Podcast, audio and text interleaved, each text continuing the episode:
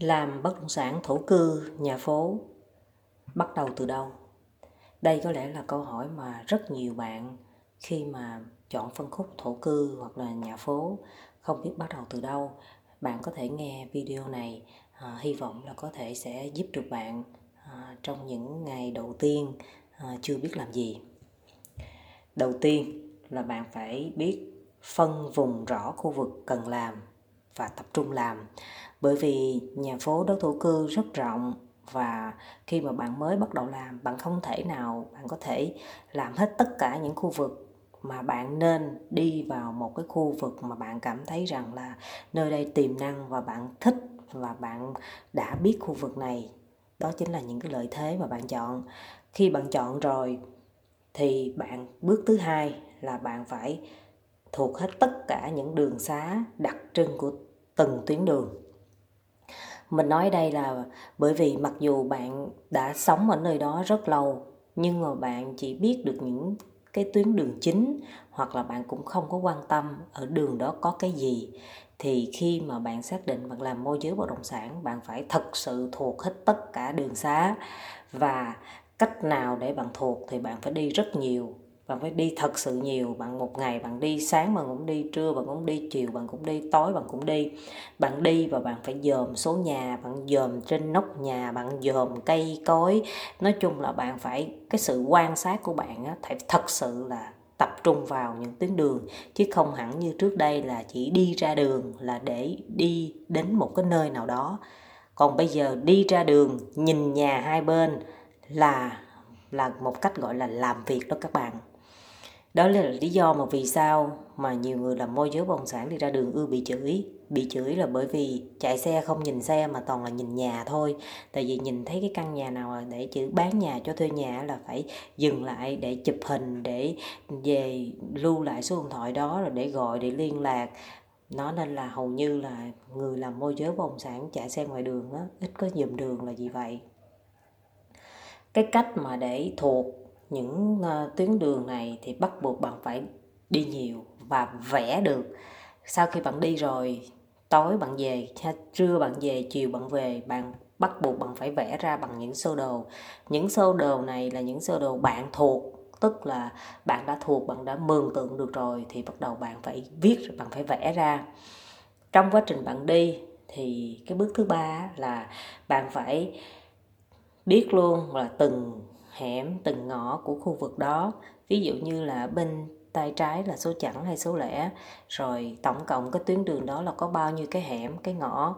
À, cái hẻm nào 2 mét hẻm 3 mét hẻm xe hơi hẻm xe tải hẻm xe ba gác hẻm một xe máy. Thì bạn đi và bạn phải có một cái cuốn sổ nhỏ để bạn ghi chú lại. Để khi mà bạn về mỗi lúc một cái chuyến đi bạn về là bắt đầu bạn phải ghi chú lại ghi chú lại rồi bạn phải liệt kê lại.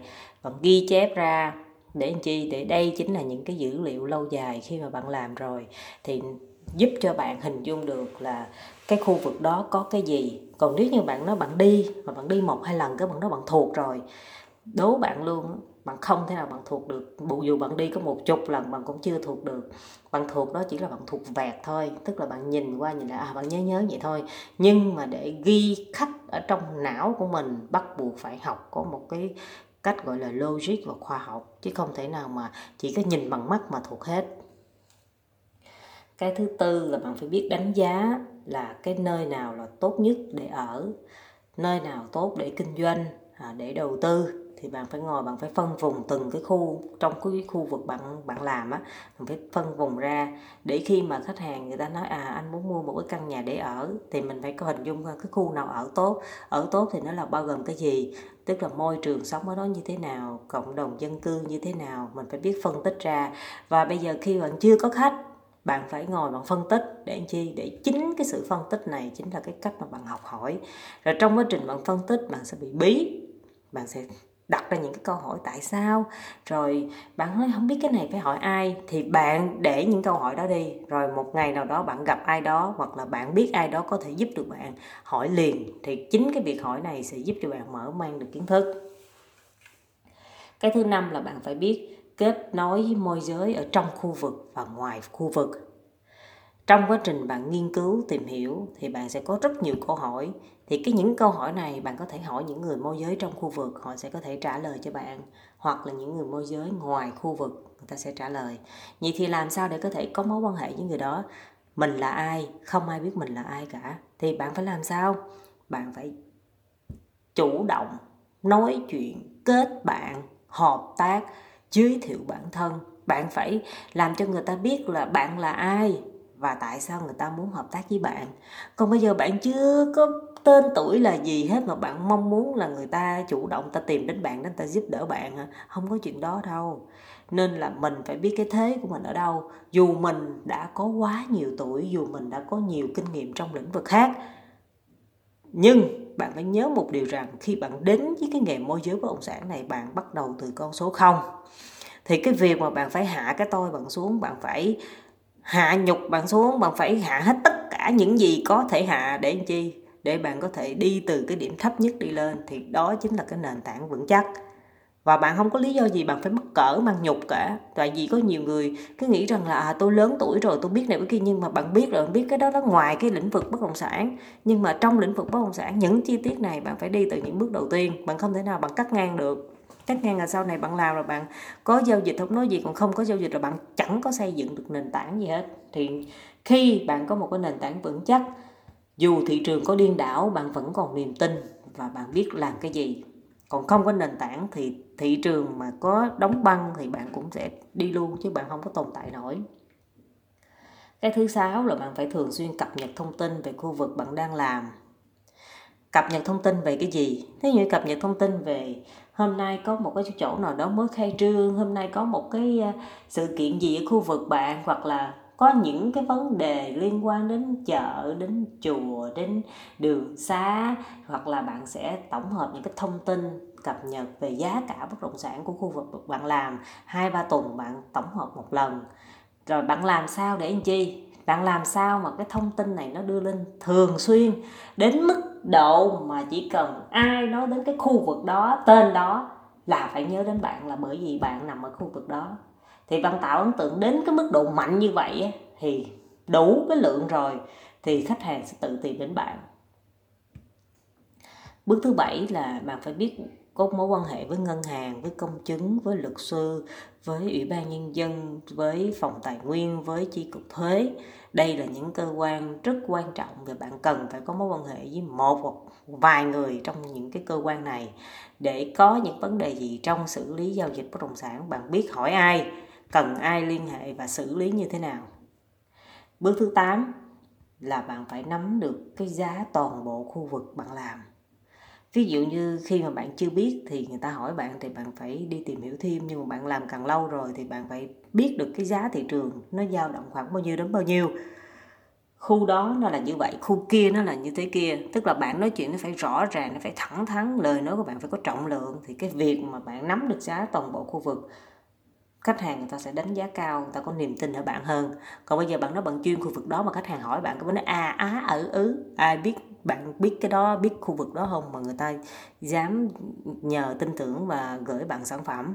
Do đó cái việc mà nắm được giá toàn bộ khu vực rất quan trọng. Bước thứ 9 chắc chắn rồi. Bạn làm bất kỳ lĩnh vực nào thì cái việc mà bạn phải quyết tâm phải kiên trì, bạn phải đi lại xung quanh, bạn phải đi liên tục. Ít nhất một ngày nó phải dao động khoảng 20 km cho cái đoạn đường mà bạn đi mà đường ít nhất nha. Đây là mình đang nói là chưa, không biết là khu vực bạn chọn là nó rộng, nó lớn, nó như thế nào, nhưng mà ít nhất một ngày bạn phải đi hai chục cây số. Trong chạy ít nhất trong 3 tháng đầu tiên, một ngày phải chạy ít nhất hai chục cây để nắm bắt và học hỏi và dòm.